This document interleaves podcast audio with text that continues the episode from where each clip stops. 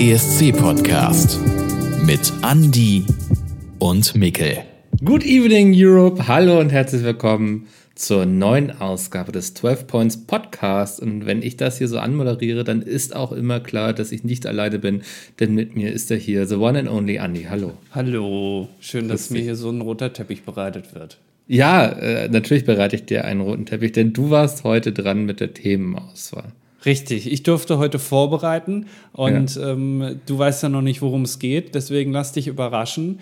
Mhm. Aber weißt du, wer auch überrascht wurde kürzlich? Also hoffe ich zumindest, sagen wir es mal so. Nee, ich weiß nicht, worauf du hinaus möchtest. Naja, also es haben ja immer, das ist ja, liegt ja in der Natur der Sache, wenn Menschen geboren werden, dann haben die auch Geburtstag. Ne? Das Irgendwann stimmt, ja. ja. ja. So, das ist meistens so ein Jahr, ne? ist der Abstand häufig, nicht ja. immer, aber häufig. Ja. Ähm, und äh, deswegen wollten wir diese Ausgabe des äh, 12 Points Podcasts nutzen, um der Bettina alles Gute nachträglich zum Geburtstag zu wünschen. Genau. Bettina, alles Gute nachträglich. Schön, dass du hier so fleißig zuhörst. Genau. Falls sich jetzt, also 99 Prozent der Leute, die hier zuhören, werden jetzt sagen, wer ist Bettina? Das äh, muss geheim bleiben. Aber äh, die entsprechenden Menschen werden schon wissen, wer das ist. Ja. Ja, ja. Ähm, Andi, bevor wir jetzt reinstarten hier mit dem Thema heute, gibt es irgendwie neu, irgendwelche Neuigkeiten zum ESC? Weil ich war jetzt die letzten eineinhalb Wochen im Urlaub, ich habe nicht viel mitbekommen. Ähm, ich glaube, äh, ESC deutscher Vorentscheid steht, ne? Ich glaube, darüber haben wir hier noch gar nicht gesprochen. Äh, stimmt, das war nur im, äh, im DDD, ne? Genau. Aber, ah, ja. ja. stimmt. Ja, genau. Der deutsche Vorentscheid wird stattfinden. Das ist ja auf jeden Fall schon mal eine Meldung, ne? Weil man das ist eine weiß Meldung ja beim wert, ja. NDR nie, also findet der dann statt oder suchen sie irgendwie selber aus oder wie läuft das? Ähm, und da muss Mika auch schon, guck mal, niesen, weil du weißt mehr als ich. Ja, ich, ich weiß auf jeden Fall mehr als du. Nee, genau, der ähm, deutsche Vorentscheid findet dieses Jahr bereits am 16. Februar statt. Das ist rund zwei Wochen, zwei, drei Wochen früher als üblich. Ähm, und ähm, bis zum 5. Oktober kann man sich bewerben, wenn man beim ESC mitmachen möchte. Wir beide, wir machen das nicht. Wir werden hinterher nur darüber berichten, wer so teilnimmt, ähm, aber sind schon sehr gespannt. Ja, also falls ihr Bock habt, daran teilzunehmen, falls ihr musikbegeistert seid, singen könnt oder Musikinstrument spielen könnt, wie wäre es denn mal mit einem ESC-Beitrag ohne Gesang, sondern einfach nur Instrumente? Kann man ja auch mal machen. Ja, Ist ja nirgendwo in den Regeln das perfekte E erzeugen oder so. Das wäre auch mal spannend. Zum Beispiel, ja. Dann könnt ja. ihr da mitmachen und sagt allen einfach, ihr kommt von 12 Points und darüber seid ihr zum ESC gekommen. Das würde uns sehr freuen. Es gibt aber noch eine andere Neuigkeit, das auch, oh. die auch ein bisschen mit dem Vorentscheid zu tun hat. Und zwar, Mickel, jetzt halte ich fest, der deutsche Vorentscheid zum ESC 2023 ist für den Deutschen Fernsehpreis nominiert. Das habe ich auch gelesen und äh, also du guckst mehr Fernsehen als ich, aber Andi, sag mir doch mal kurz, wie schlimm steht es um das deutsche Fernsehen? Ja, also wir haben den ja beide gesehen, den deutschen Vorentscheid, und ich kann, man kann sagen, also es war jetzt ja keine schlechte Veranstaltung. Aber ist, also letztendlich war es ja also je, jede x-beliebige DSDS-Sendung, ne? Also warum ja, ist das dann also, fernsehpreiswürdig? Genau, so dass ich glaube, wir haben schon deutlich schlechtere äh, Vorentscheide erlebt. Ähm, aber das also hatte mich jetzt auch überrascht, dass man das auszeichnungswürdig erklärt, so, weil, ja, ach Gott, ich will da jetzt auch nicht zu sehr drauf treten oder so. Das ist auch unsympathisch, wenn man das jetzt so trash-talkt. Ähm, ich war überrascht, ähm, aber ich meine, umso anspruchsvoller muss es nächstes Mal werden, ne? weil sie müssen ja noch einen draufsetzen. Genau, also der Preis muss jetzt jedes Jahr einfach immer zum deutschen Vorentscheid gehen. Ich glaube, es ist das Buch dort, äh, äh, also äh, nominiert, das Drehbuch, nee, wie auch immer man das nennt, Sendungsbuch und die Moderation. Nein. Wohl, ja, doch. Also, also Ach, Barbara komm. Schönberger scheinbar auch irgendwie für den Fernsehpreis jetzt moderiert. Ach, nö, das, also jetzt werde ich wütend, jetzt will ich draufhauen. ja, vielleicht ist das nochmal der große Abgesang irgendwie auch. Ne? Der NDR gibt ja ab. Ähm, womöglich, und, oder? Ja, womöglich. Und dass man jetzt nochmal sagt, komm, dann geben wir ihnen auf den letzten Meter noch einen Preis, so wie, wie Leonardo DiCaprio mit dem Oscar. Ich weiß es nicht. Hm. Naja, also das sind auf jeden Fall die aktuellen News zum ESC. Es ist nicht allzu viel, aber wir sind ja auch noch im September. Ähm, und ich glaube, in den nächsten Wochen wird es so langsam anziehen ne, ähm, mit den Infos zum nächsten ESC. Dann nominieren schon vielleicht das eine oder das andere Land und dann haben wir ein bisschen mehr hier zu berichten. Heute geht es aber um ein anderes Thema. Und ich habe mir gedacht, wenn wir schon hier im Thema der Produktion sind von ähm, dem deutschen Vorentscheid, dann können wir ja auch auf die nächstgrößere Bühne gehen. Ich dachte, wir sprechen heute mal ein bisschen darüber, wie ein Eurovision Song Contest überhaupt vor Ort in dem Austragungsland abläuft. Also bisher kennen wir eigentlich nur die zwei Halbfinals und das Finale, aber was passiert denn sonst noch so? Und ich dachte, darüber reden wir heute mal. Oh ja, da bin ich sehr gespannt, weil ähm, ich selbst bin ja beruflich auch so ein bisschen im Thema drin, also jetzt nicht Eurovision Song Contest veranstalten, aber Events veranstalten. Ich finde das immer sehr spannend. Ich gucke auch gerne diese Dokus, wo irgendwelche Festivals irgendwie aufgebaut werden und so. Man äh, begleitet die Leute dann dabei und so. Deswegen bin ich gespannt. Das ist ein tolles Thema. Ja, ähm, ja. das Ganze wurde, also ich äh, stütze mich hier auf die Informationen, die der Journalist Lukas Heinser ähm, äh, weitergetragen hat. Es gibt ein schönes Buch Eurovision Song Contest ähm, Eurovision 12 Song Contest, wie auch immer, warum da auch immer eine 12 vorne auf dem Cover steht. Aber es passt ja zur Zahl der Punkte. Aber sie wirkt da irgendwie ein bisschen deplatziert. Auf jeden Fall, dieser Journalist hat das ähm, auch ein bisschen aufgeschrieben. Also, falls euch das interessiert, dann holt euch zum Beispiel auch mal dieses Buch. Da gibt es sehr viele schöne, interessante Sachen. Eurovision Song Contest, populäre Irrtümer und andere Wahrheiten. So heißt dieses Buch. Und ähm, Lukas Heinzer hat das geschrieben. Und da kommen jetzt einige Informationen raus. Also, Credit an Lukas Heinzer. Ähm, und ich fange mal damit an, dass man sich eine grundlegende Sache einmal vor Augen führen muss. Denn wenn ein Land den ESC gewinnt, ne, dann ist es genau noch zwölf Monate bis zu diesem Datum, wo dieses Land den ESC austragen muss. Ja. Oder darf. Sagen wir es mal darf.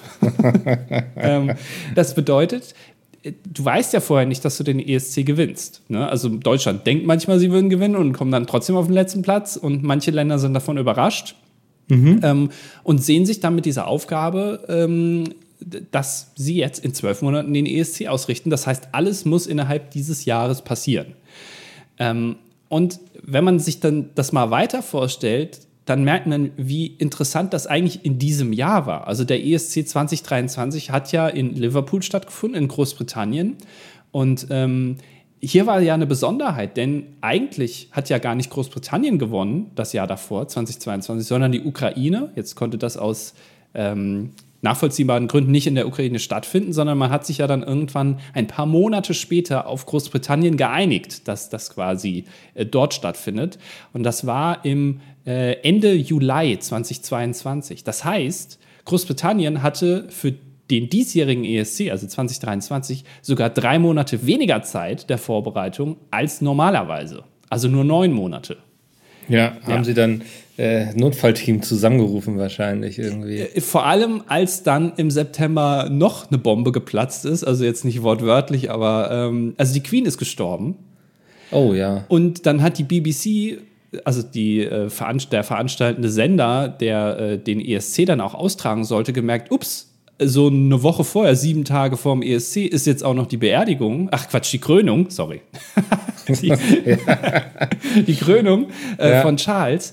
Das bedeutet, die hatten innerhalb von sieben Tagen zwei Weltereignisse, die sie ähm, medial begleiten mussten, die jetzt auch nicht mal eben so, ja, wir stellen hier so ein deutscher Vorentscheid sind, sagen wir es mal ja. so vom Aufwand, sondern halt was, ein bisschen was größer. Ja. Also auch hier äh, sehr interessant und kann man auch mal anerkennt da äh, der BBC anrechnen, was die innerhalb von so kurzer Zeit auf die Beine stellen mussten. Ja, also. ja vor allen Dingen ja so, so also ich, ich denke bei der Krönung, ähm, da war alles vor Ort, was die BBC irgendwie greifen konnte, so, ne? Also ähm, sei es Kameras und Personal. Aber das Gleiche würde ich jetzt auch bei einem ESC vermuten, dass, also was das alleine an Ressourcen bindet. Also jedes Event einzeln schon. Also sei es in der Vorbereitung, aber auch in der Berichterstattung, in der Nachbearbeitung, ähm, wie viel Arbeitsstunden da reinfließen und das dann zweimal in so kurzen Zeitraum. Ja, da ist eigentlich, glaube ich, kein Team wirklich darauf vorbereitet, das so abzufedern. Nee, also man hat sich bestimmt schon so ein bisschen zurechtgelegt, okay, was machen wir, wenn die Queen stirbt und wie machen wir dann die Krönung so, aber ähm, das ist ja letztendlich immer noch dem Zufall überlassen und September ja. bis äh, Mai ist jetzt auch nicht so eine lange Zeit, dass man da jetzt großartig dann noch viel ändern kann. Also das ist schon krass. Meinst, ja. Weißt, weißt, du, sie hatten da in der Schublade so einen Ablaufplan für den Fall oder so ein, so ein Glas, was sie zerschlagen müssen für den Fall der Krönung und dann ist da einfach schon so der perfekte Projektplan enthalten. Ich, da bin ich mir sogar ziemlich sicher. Ich glaube, es gab nur Varianten. Was machen wir, wenn es im äh, Winter ist? Was machen wir, wenn es im Sommer ist, so ein bisschen? Was machen wir, wenn es regnet? Aber sonst, also der Ablauf ist ja schon klar und genauso beim ISC. Die Abläufe an sich sind ja klar und Großbritannien denen kann man das ja auch zutrauen. Das ist ja auch ein großes Land mit, mit viel Know-how, gerade bei der BBC. Aber so ein ESC dann zu veranstalten, die Bühne zu planen und so, das ist dann nochmal eine ganz andere Geschichte. Und da würde ich jetzt gerne ein bisschen näher drauf eingehen, denn es gibt Kriterien für die Austragungsstätte des ESCs. Mhm. Also was muss die Stadt, aber auch die Halle mitbringen. Ähm, die Halle, in der der ESC stattfindet, die muss Platz für 10.000 Menschen haben, also mindestens das. Das heißt, es fallen alle Städte raus, die Hallen haben, die nicht so viel Platz haben. Ähm, die Halle muss auch in der Nähe eines internationalen Flughafens sein. Auch das logisch. Die Leute müssen ja ankommen können. Und das ja, betrifft ja nicht ja. nur die Delegation, sondern eben auch Pressemenschen. Und was auch logisch ist, du brauchst viele Hotels in der Nähe. Ja, also mhm. für die Delegation, für Presse, aber natürlich auch für das ganze Publikum, das dann vor Ort ist. Und da brauchst du richtig, richtig viele Hotels für. Also Köln fällt raus hier. Kleiner Gamescom-Gag am Rande, sorry. Ja. Ja. ähm, der kleinste Ort übrigens aller Zeiten, in denen äh, in dem ein ESC stattfand, war im Jahr 1993 in Irland. Du bist ja frisch gerade aus Irland mhm. ähm, zurück. Deswegen warst du in Mill Street. Nee, in Mill Street war ich nicht. Wo liegt denn das? Boah. Äh, weiß ich nicht, aber es ist ein kleiner Ort, 1500 Einwohner. Ähm, ja. Und da fand mal, wie gesagt, 1993 der ESC statt. Jetzt könnte man sagen, was, die haben eine Halle für 10.000 Menschen. Ja, eine Halle für Reitsportveranstaltungen, weil da wohnen viele Tiere in Mill Street, wahrscheinlich mehr als Menschen. Und deswegen hat man da eine Halle für Reitsportveranstaltungen. Ach, wie cool, ja. Ja. Ähm, das auch interessant ist, und ich habe mir ja so ein bisschen YouTube-Videos angeguckt zur Produktion des ESCs. Ähm, und gerade beim ESC 2023, wahrscheinlich ist es aber auch in jedem Jahr so, wurde gesagt, die planen natürlich diese Bühne, das Design der Bühne, wo ist was, welche interessanten Aspekte haben wir. Ich erinnere daran, in Italien hatten wir die Sonne, die eigentlich aufgehen sollte, aber dann eigentlich nur schwarz war, weil die Bühnentechnik nicht so funktioniert hat. Mhm. Ähm, aber all das wird geplant, ohne dass man weiß, wo es überhaupt stattfindet. Das heißt, du kennst die Halle nicht, musst aber schon anfangen, die Bühne zu planen und auch natürlich dann Ausmaße und so, wo kommt was hin. Ähm, aber die, die eigentliche, der eigentliche Veranstaltungsort wird erst später bekannt gegeben. Also sie haben schon ein fertiges Konzept, ohne die genauen Anforderungen der Halle zu kennen im Grunde. Genau, das muss dann wahrscheinlich nochmal angepasst werden, ja. aber es geht eben nicht anders, man muss alles gleichzeitig machen. Mhm. Ähm, und es beginnt, der, der eigentliche ESC beginnt im Prinzip schon bis zu acht Wochen vor dem eigentlichen Finale. Also fast zwei Monate vorher, denn hier wird dann angefangen, die Halle vorzubereiten. Es wird die Bühne aufgebaut, die Lichttechnik, die Tontechnik, die ganzen Kameras, ähm, die Garderoben für die Delegationen werden dann auch eingerichtet. Ne? Also jede Delegation braucht ja ihre eigene Garderobe. Auch das ist ja richtig platzfordernd. Ja. Du brauchst ja sehr, sehr viele Räume und natürlich auch ein Pressezentrum, denn es muss ja auch von vor Ort berichtet werden. Und auch hier gibt es über 1000 Arbeitsplätze für die Presse. Das finde ich so absurd, ne? Ja. Also, das, und da muss ja auch jemand die Übersicht behalten, die muss jemand betreuen, diese 1000 Arbeitsplätze, also von der Technik bis zu AnsprechpartnerInnen für die JournalistInnen. Also, ja. Und es ist ja ein Arbeitsplatz für die Presse, ist ja nicht einfach nur so ein, so ein IKEA-Tisch, sondern der Platz braucht ja wahrscheinlich irgendwie einen LAN-Anschluss. Ne, der, der, muss ja bestimmten Anforderungen, bestimmte Anforderungen auch mitbringen. Das reicht ja nicht nur, wenn er einfach nur ein Tisch steht. Also auch da muss sich jemand drum kümmern, vorher Gedanken machen und auch ein bisschen mit der Zeit gehen, weil was weiß ich, heutzutage vielleicht sind Anforderungen anders als noch vor 20 Jahren. Ja. Ähm, wenn das dann fertig ist, also die Bühne auch wirklich so zwei Monate vor der eigentlichen Veranstaltung dann auch aufgebaut ist, dann beginnen die Proben. Und das fand ich sehr interessant ohne die Delegation. Das heißt, die ganzen Teilnehmer-Acts sind gar nicht vor Ort, aber es werden schon die Abläufe geprobt. Mhm. Äh, das Ganze funktioniert so, ähm, die Delegationen, also Deutschland und äh, was weiß ich, ne, alle Länder schicken vorher ähm, einen Plan, wie sie gerne ihren Auftritt gestaltet haben möchten. Ne? Also welche Kamerafahrten wollen wir vielleicht haben? Wollen wir irgendwelche Gegenstände auf der Bühne haben? Wollen wir was mit der LED-Wand machen? Ähm, wollen wir irgendwie einen coolen Shot haben? Steadicam rennt von hinten auf den Act zu und, und dreht sich dann so um den rum. Ähm, das alles muss vorher eingereicht werden und das wird dann vor Ort schon mal geprobt, ohne dass die Acts vor Ort sind, sondern man sucht sich dann einfach Menschen aus dem Musical-Studium und die sind dann sozusagen die Lichtdoubles vor Ort. Ah, spannend, ja. Ähm, und dann wird der Auftritt geprobt Kameraeinstellungen, Bewegungsabläufe, aber auch, und das ist ja auch immer sehr interessant, der Auf- und Abbau der Acts. Und ich weiß nicht, ob du das schon mal gemacht hast, aber man kann sich auf YouTube Videos angucken, wie diese Auftritte teilweise aufgebaut werden. Denn, das muss man sich ja auch immer ähm, mal vor Augen führen, wenn auf der Bühne beim, weiß ich nicht, zwölften Auftritt irgendwelche Dekorationen auf der Bühne stehen, zum Beispiel ein großer Berg, auf dem einer oben mhm. drauf steht oder irgendwie sowas da muss das ja natürlich auch auf die Bühne gekarrt werden. Und im Prinzip haben die Leute, die das aufbauen, nur diese Zeit dieser Postcards, also diese kurzen Videos, die immer laufen, wo dann der nächste Act kurz vorgestellt wird oder das Land. Das sind immer so 40 Sekunden Videos und in der Zeit muss der vorige Auftritt abgebaut werden und der neue Auftritt aufgebaut werden. Alles in 40 Sekunden. Ähm, und es gibt Videos davon auf YouTube, wie Leute in der Halle während dem ESC das filmen. Und das ist sehr interessant zu sehen, weil da ist ein Gewusel. Das sind, also innerhalb von wenigen Sekunden stehen da plötzlich irgendwie 50 Leute auf der Bühne und bauen da auf und ab und wischen noch mal den Boden. Und es ist der Wahnsinn. Also ja, ich, ich habe schon mal so, so Ausschnitte gesehen, so zwei, drei ja. irgendwie. Ähm, das ist verrückt, was da in ganz kurzer Zeit passiert. Und das muss ja, auch das ist eine eigene Choreografie quasi. Genau, und das muss natürlich wie so ein Boxenstopp bei der Formel 1 geprobt ja. werden, damit man immer, immer schneller werden kann. Ähm, und ich habe auch gesehen, das fand ich auch sehr interessant, in einem Video über den, die Produktion des diesjährigen ESCs. Äh, die hatten da eine LED auf, der, auf dem Boden, also einen LED-Boden. Und dort konnten sie dann ähm, während den Auftritten liefen da irgendwelche Grafiken und so. Und sobald der Auftritt vorbei war und dieses kurze Video lief, wurde auf diese LED dann ähm, so technische Markierungen projiziert, sodass du dann sehen konntest, okay, ah. hier kommt, äh, was weiß ich, der Berg hin, hier steht jetzt sofort als in der ersten Einstellung die Kamera, damit alle wussten, okay, da muss ich hin, hier genau steht das, damit es genau perfekt ähm, platziert ist, ohne dass du diese Tapes auf dem Boden kleben musst. Ja, ja, voll smart, weil ja. sonst hast du nachher den ganzen Boden voller Tapes. Richtig, ja. ja. Also auch das, ne, muss alle, da muss sich jemand Gedanken machen und nicht nur eine Person, sondern viele, viele Personen, die das organisieren müssen. Mhm. Ähm, wir sind jetzt aber immer noch nicht beim ESC. Wir sind jetzt zwei Wochen vor dem Finale und jetzt beginnen die Einzelproben. Die Delegationen der Länder sind jetzt angereist, also vor Ort.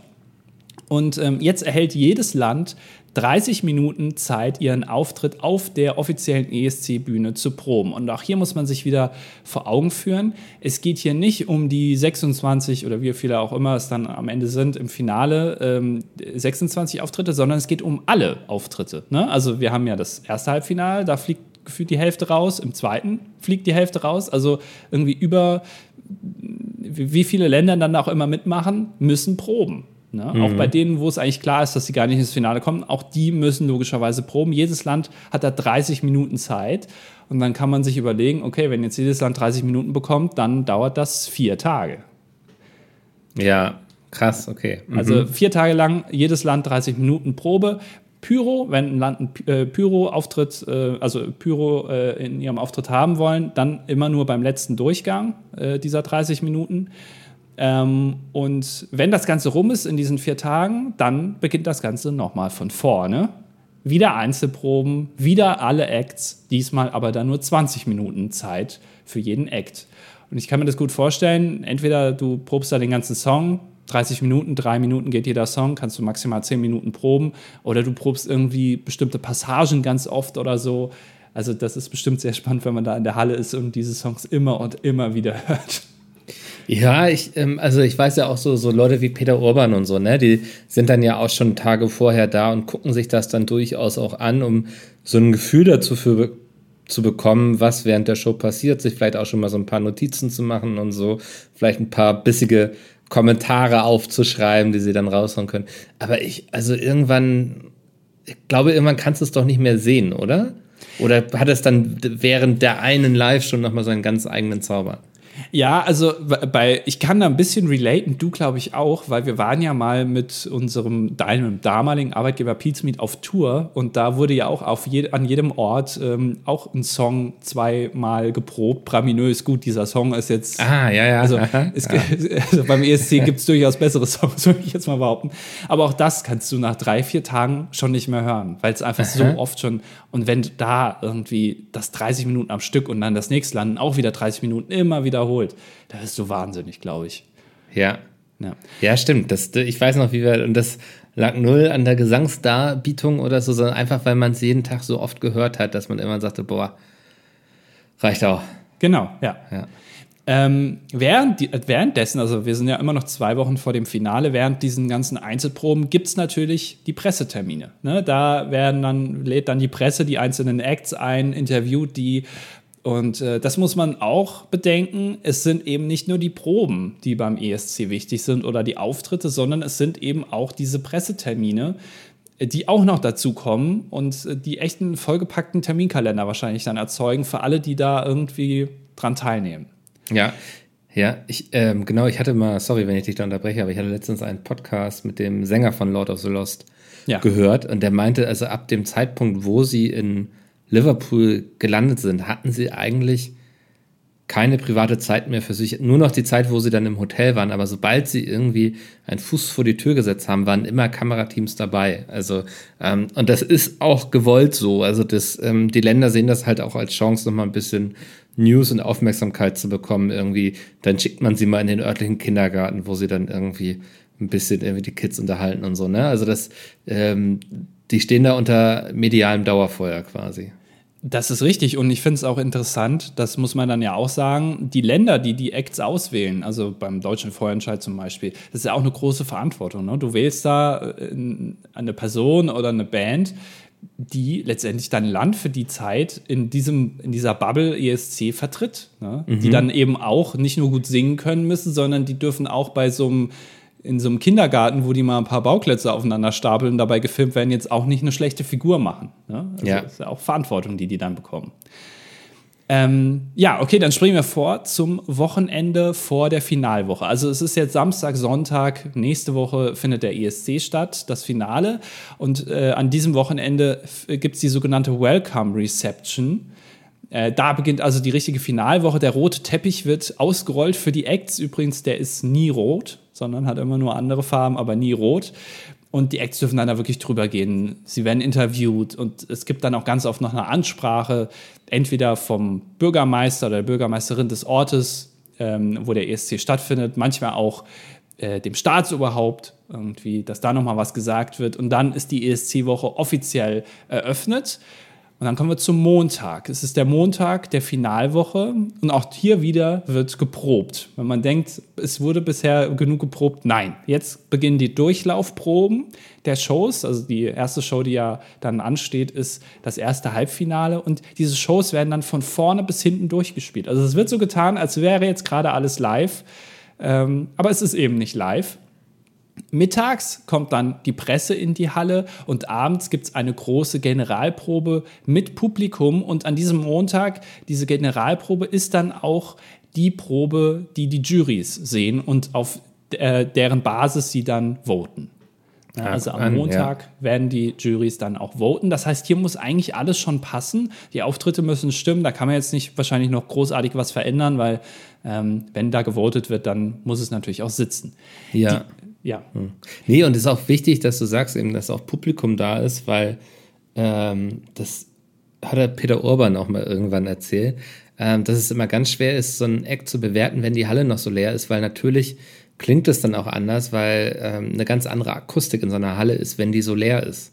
Das stimmt, ja. Ja.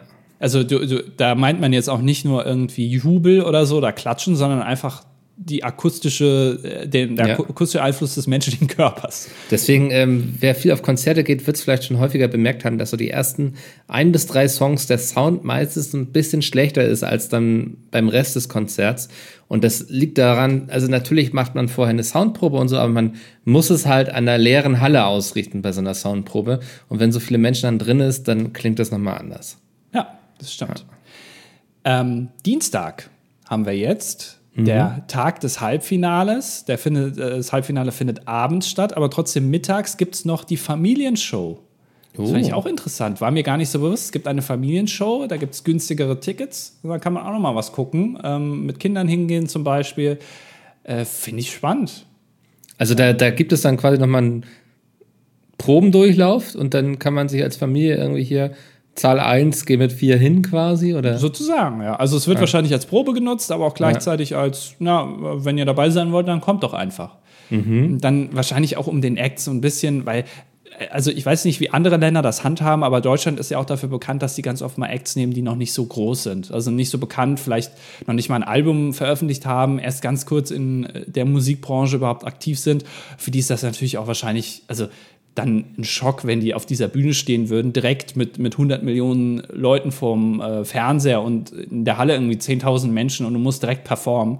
Dann fängst du halt mal mit so, na, da ist mal eine Generalprobe, da ist Publikum, dann hast du da eine Familienshow, wo es eigentlich noch nicht so wirklich um was geht, aber du wirst schon mal ein bisschen angewärmt. Ja. Das ist wahrscheinlich auch ein bisschen der Hintergrund.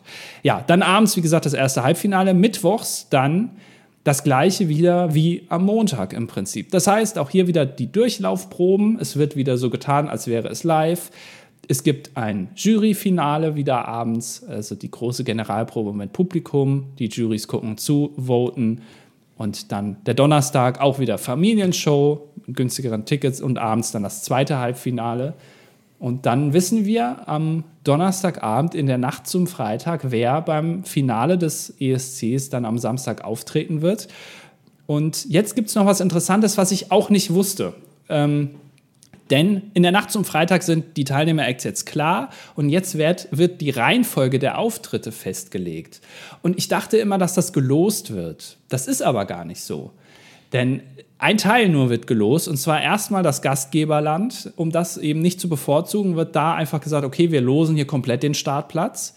und alle anderen Acts, da wird nur gelost, ob sie in der ersten oder in der zweiten Hälfte der Show auftreten. Alles andere organisiert die Produktion. Das heißt, wenn dann feststeht, okay, ähm, diese Länder treten in der ersten Hälfte auf, diese in der zweiten, dann wird die Reihenfolge festgelegt. Und zwar auf Basis einmal der Dramaturgie des Abends, also was passt gut aufeinander und natürlich auch, was ist schwer und einfach auf und abzubauen, was auf der Bühne passiert. Denn wenn du irgendwie drei Acts hintereinander hast, wo du richtig viel aufbauen musst und dann dementsprechend auch richtig viel abbauen, dann ist die Produktion wahrscheinlich schon so dermaßen am Schwitzen, dass der Rest dann wahrscheinlich nicht mehr gut funktionieren wird. Deswegen auch wird auf Basis dessen ein bisschen äh, sortiert und geguckt, äh, was passt wo am besten. Spannend. Also ich wusste auch, dass es nicht komplett gelost wird, ne? auch einfach um zum Beispiel zu verhindern, dass irgendwie, weiß ich nicht, ähm, fünf Balladen am Stück sind und dann sind daheim schon alle eingeschlafen irgendwie. Ja. ähm, also ne, einfach um auch so eine gewisse Abwechslung zu, drin zu haben und so. Aber ich dachte sozusagen, dass dann ähm, keine Ahnung, Deutschland hat den Musikstil und dann kann es entweder ein Los für Startnummer 3, 6, 12, 18 oder 24 so, ne? Also ich Ja. wusste tatsächlich nicht, dass es so wenig gelost wird, also nur erste oder zweite Hälfte. Ja, fand ich auch sehr spannend. Ist aber noch nicht, also noch nicht immer so gewesen, logischerweise. Mittlerweile sind die Anforderungen ja auch einfach größer geworden. Ja. Ähm, ja, das war alles in der Nacht zum Freitag. Dann der Freitag an sich. Ähm, das Finale wird geprobt, die Durchlaufproben, und zwar insgesamt viermal. Also das, das Finale wird viermal durchgespielt. Und wer bis dahin, also wer ins Finale kommt, der hat jetzt mittlerweile diese 30 Minuten Slots gehabt, wo er geprobt hat, im Zweifel zehnmal, dann die 20 Minuten Slots, im Zweifel äh, da, nee, 20 durch 3, 3, 6, 9, 12, 15, Ja. 18, sechsmal. ähm, dann äh, im Halbfinale schon die Proben gehabt und jetzt noch mal viermal das Finale proben. Also es wird ordentlich geprobt. Na, Also, aber das ist ja auch irgendwie logisch. Ne? Du hast so eine riesen Veranstaltung mit 100 Millionen Zuschauern. Da musst du oft proben. Ja. Also das, da ich glaube, das ist auch der, also wenn du das nicht tun würdest, würde niemand ruhig schlafen. So, Ja. Ja. Ja, das stimmt. Also es wird nichts dem Zufall überlassen. Und dann am Samstag natürlich das große Finale und hier ist dann im Prinzip alles so, wie man es geprobt hat und der Abend läuft dann ganz normal ab. Auch hier wieder eine Herausforderung. Ähm, der ESC hat natürlich bei, bei der Punktevergabe am Ende, werden ja aus allen Ländern, es sind ja irgendwie über 40, dann Live-Schalten gemacht. Das ist auch wirklich immer live. Die Leute werden zugeschaltet und die sind auch immer in ihrem Heimatland, zumindest in den aller, allermeisten Fällen, stehen da meist dann irgendwie vor einem Greenscreen, der Hintergrund wird ersetzt und dann werden dann die Punkte verteilt. Und auch das ist eine technische Herausforderung. Du musst aus jedem Land diese Leute zuschalten. Dann brauchst du so ein Backup, ähm, falls das Signal kaputt geht und so. Und auch da passiert ja selten jetzt irgendwie ein größerer technischer Fehler. Das, was passieren kann, ist natürlich, dass die dass die, die Leute, die das da äh, aussprechen, dann diese Punkte irgendwie einen Fehler machen. Aber das ist dann eben, ähm, das ist eingepreist, das muss eben so sein dann. Aber auch das wieder technisch eine, ja, schon keine einfache Sache. Ne? Nee. Nee, nee, also da möchte ich auch nicht in den Schuhen von den Leuten stecken, die das zu verantworten haben, bin ich ehrlich. Ja, das stimmt. Ähm, ja, und das ist im Prinzip der ganze Ablauf. Danach wird abgebaut und die Sachen dann teilweise auch logischerweise dann entsorgt. Die ganzen Bühnenprops, die kannst du ja auch nicht alle aufheben dann. Äh, die, die Berge, die da aufgebaut wurden und was auch immer. Ähm, aber auch hier nochmal, was man auch, wie habe ich heute ein paar Mal gesagt, aber auch nicht vergessen darf, ist diese Acts, ne, die haben nicht nur den Kram vor Ort, sondern auch vorher. Ich meine, wir wissen es ja am besten. Wir waren ja bei Eurovision in Concert in Amsterdam. Auch sowas kommt ja auch noch dazu. Ja? Also es ist ja nicht nur der, der, das, was dieses Jahr in Liverpool war, sondern auch noch die ganzen Auftritte nebenbei. Interviews für lokale Medien, zum Beispiel das legendäre Interview von Lord of the Lost mit Stern TV äh, dieses Jahr, wo Oh ja. äh, mit diesem Keyboarder da dabei, der ganz viele quatschige Sachen da, ja, das, das klingt ja, das ist ja die gleiche Akkordfolge wie ähm, Atemlos durch die Nacht, ist das ein kleiner Augenzwinker, wo dann der Sänger Chris Harms heißt er, ne, von Lord of the Lost, Ja. wo er dann gesagt hat, ja, je, fast jeder Song hat die gleiche Akkordfolge, weil das ist halt einfach Musik, so funktioniert Musik. Das kommt ja auch noch dazu. Also es ist ein unfassbare, unfassbarer Zeitaufwand für die Acts, die da beim ESC teilnehmen. Ja, Krass. Ja. Ja, also ich glaube auch, wenn, wenn das gespielt wurde auf der Bühne, dann muss auch ein unglaublicher, eine unglaubliche Last von denen abfallen, weil die sich ja wirklich bis zum ESC hin dumm und dämlich damit gespielt haben. Ne? Also, Ja. ähm, also jeden Tag wahrscheinlich mehrfach dann im eigenen Land vorher schon, dass sie in irgendwelchen, keine Ahnung, Frühstücksshows auftreten im Radio und das dann da live performen und so. Ähm, das ist ein ganz schön langer Weg, den, den alle TeilnehmerInnen da zu gehen haben, bis sie dann wirklich auf der Bühne stehen dürfen. Das stimmt. Und ein interessanter Fun-Fact über den E ESC 2023 fand, fand ich noch: Diese Show ist ja so sehr durchgeplant, dass sogar die Kameraschnitte vorher festgelegt werden. Da läuft so ein Programm und dann werden die Kameras automatisch geschnitten. Da muss niemand mehr auf den Knopf drücken, weil die Abläufe einfach schon vorher klar sind. Krass. Und ähm, logischerweise gibt es bei den Auftritten der Balladen weniger Schnitte als jetzt bei etwas schnelleren Liedern. Ja? Ja. Und in diesem Jahr war Deutschland mit Abstand hatte, hatte die meisten Kameraschnitte. Also der Oh. Auftritt war am, am schnellsten geschnitten sozusagen. Fand ich auch noch ganz interessant. Also, falls ihr, eu, falls ihr euch dafür interessiert, gebt doch einfach mal bei YouTube irgendwie ESC Production oder sowas ein und, und guckt euch diese Videos an. Es gibt auch ähm, Zeitraffer-Videos, wie diese Hallen dann aufgebaut werden und so. Das ist auch für Leute interessant, die sich vielleicht jetzt nicht direkt mit diesem Thema so sehr ähm, beschäftigen, so wie Produktionen ablaufen, sondern einfach mal um ein Gefühl zu bekommen, was das für eine, für eine Größe hat alles. Ja. Ja, das, ähm, ich finde das auch immer total spannend, hatte ich ja eingangs schon gesagt, einfach um, ähm, ja, was für eine Produktion dahinter steht und so, das unterschätzt man schnell. Zum Beispiel, ich dachte bis eben, es gibt eine Live-Regie, wo dann da einer steht und entscheidet, so, jetzt möchte ich aber hier nochmal schön die Spider-Cam haben, irgendwie, die über die Leute fliegt. Ähm, ja, interessant. Ja. Also, ähm, Riesenaufwand dahinter, das finde ich auch immer, ähm, da sollte man auch dran denken, wenn man dann irgendwie mal auch Trash talkt oder so, ähm, das, was da für eine Arbeit eigentlich hintersteckt. Das ist richtig. Be- Beziehst du das jetzt auf uns oder? Auch hin und wieder, ich glaube, wir sind da auch schon ein bisschen ruhiger geworden, was das anbelangt. So, äh, mal gucken, mal gucken, was der deutsche Vorentscheid im nächsten Jahr bringt. Ja. Dass wieder fernsehpreiswürdig wird, was Ja. darunter moderiert wird. Ja, das war diese Ausgabe 12 Points. Andi, vielen Dank. Das war wirklich spannend, irgendwie das mal so erzählt zu bekommen, wie das funktioniert. Wenn ihr das daheim auch spannend fandet, dann lasst uns doch gerne eine positive Bewertung da. Das hilft immer sehr. Die Podcast-Plattformen merken das. Ähm, und wenn ihr noch mehr aus der Welt des ESC haben wollt, dann schaut doch gerne bei, bei uns auf Steady vorbei. Wir verlinken euch das in der Beschreibung. Da könnt ihr uns unterstützen. Und dann gibt es alle zwei Wochen ähm, eine zusätzliche, exklusive Folge. Und dann seid ihr jede Woche mit ein bisschen ESC versorgt. Ja, nächste Woche zum Beispiel schon. Also, Genau. bis dahin, gehabt euch wohl. genau, gehabt euch wohl. Und wir hören uns wieder. Bis dahin. Ciao, ciao. Tschüss. Das war 12 Points, der ESC-Podcast mit Andy und Mikkel. Du möchtest eine weitere exklusive Folge oder die exklusive Playlist mit Songs aus der Welt des ESC? Unterstütze uns jetzt auf Steady.